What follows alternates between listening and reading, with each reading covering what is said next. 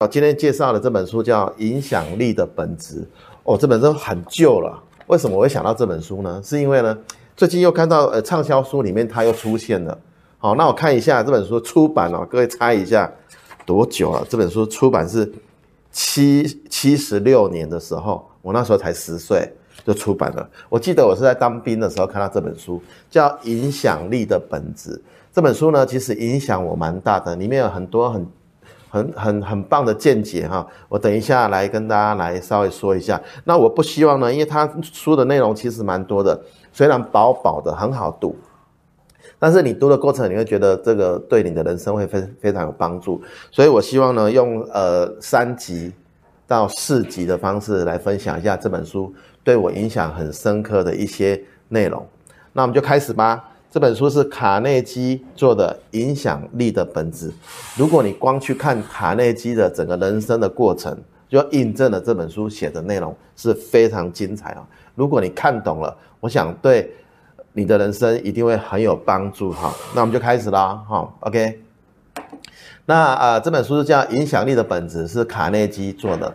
那后来呢，那个黑幼龙。先生呢，也呃透过他呃成立了一个教育训练的机构，也是都在讲卡内基的很多的呃呃的知识。这样，它里面有一段说，良好的人际关系啊，应该不同于，就是不是说为什么要怎么样才能做好良良好的人际关系呢？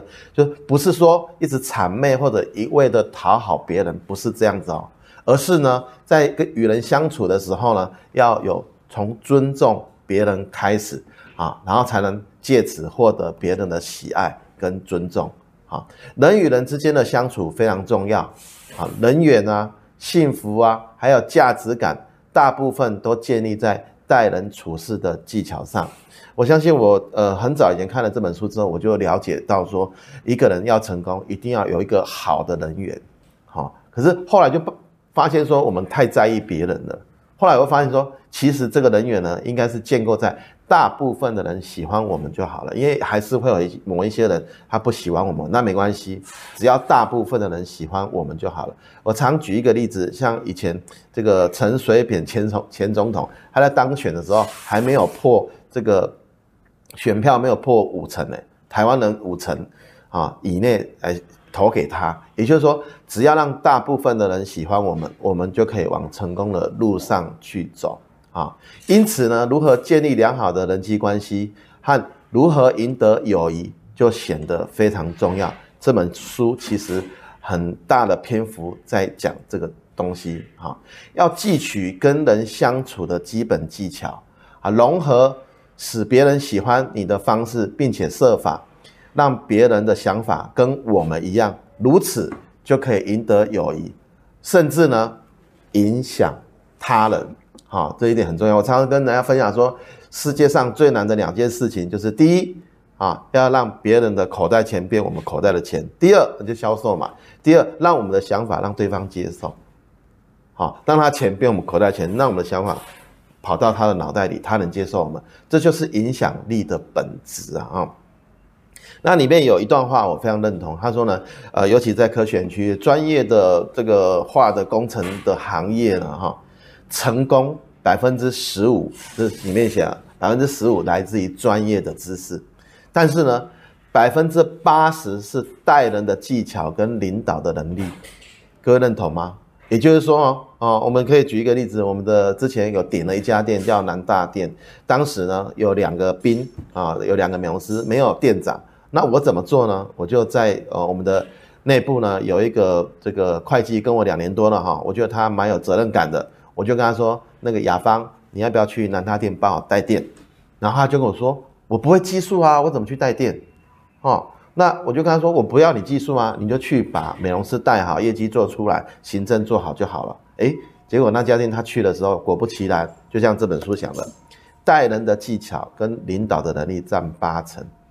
他一去第一个月就赚钱了，后来他用一年的时间把技术再学回来，啊，现在红红红红火火。我们去年他还前三名，我们所有的分店里面业绩他还前三名啊。也就是说，要成功呢，专业知识只是占一小部分啊，我还可以再举一个例子。以前我在玩飞行伞，有一个清大的老师，他就跟我们分享，他说呢，他有一次心血来潮，把那个以前呃在学校的硕士班的同学全部都拉出来，然后去看了一下那些成为老板的、成为上市贵公司的以前的同学，好，都是在学校的时候成绩不太好的，他们都在玩社团，都在都在做交际，那那些。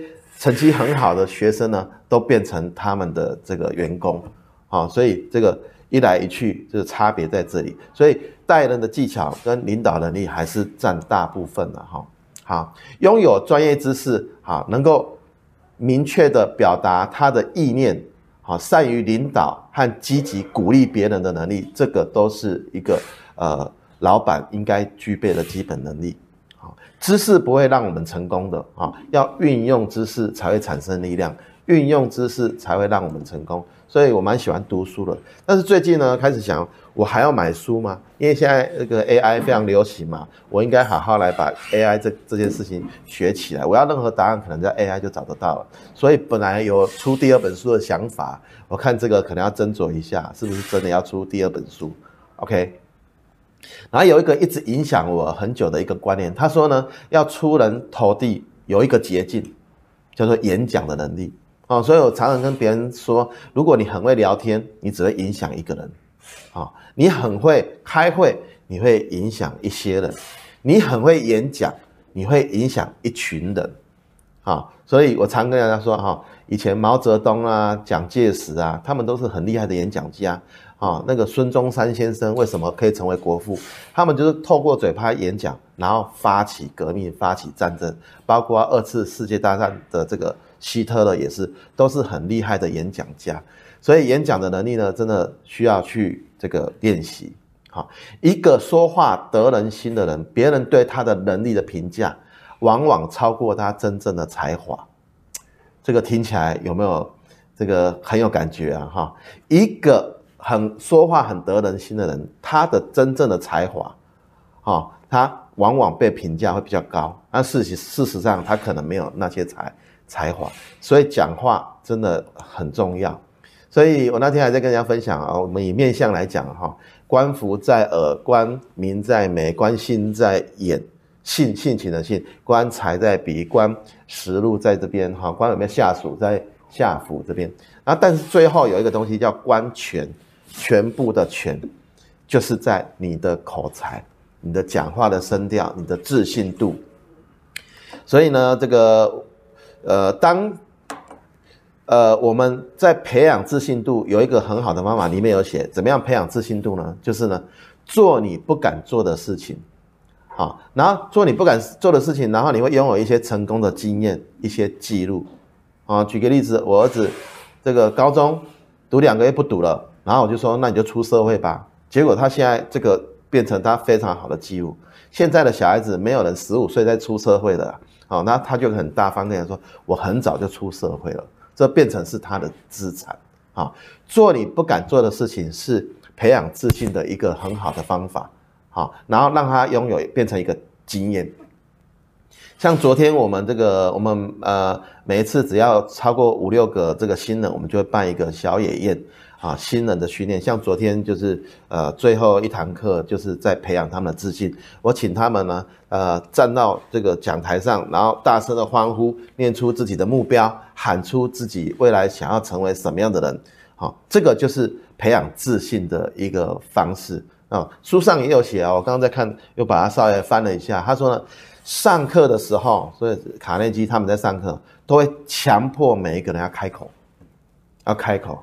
要讲话，好，在不断的练习之下，他们就会养成勇气、信心跟热忱，好，所以呃，我们今年呢很特别，我就毛笔写了一个叫勇气，我说我们今年叫勇气年，啊，所以自信是可以这样培养出来的，好，强逼自己讲话。我以前呢，每次去上人家课程啊，我心里有问题，我都不敢问，可是我这几年呢，我都刻意呢。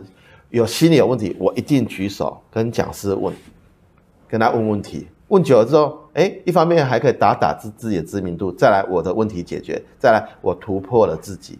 所以呢，他说呢，在上课的时候要强逼每个人开口。所以像我们每次这个新生训练，我都强迫他们开会。像昨天他们就被我这个强逼着上台两分钟、一分钟的演讲啊，看完什么东西，然后请他们分享。好，那这些呢，最后呢会转化转移到私下的谈话。啊，勇气的部分、信心的、自信的部分会转移到私底下的谈话，包括跟客人的谈话。所以自信心是所有的成功的呃因素的来源啊。那今天呃，我想呃 Part One 嘛哈，就先跟大家来讲到这边。呃，我期待下礼拜、下下礼拜我们会再把里面的精华来再跟大家分享。谢谢大家。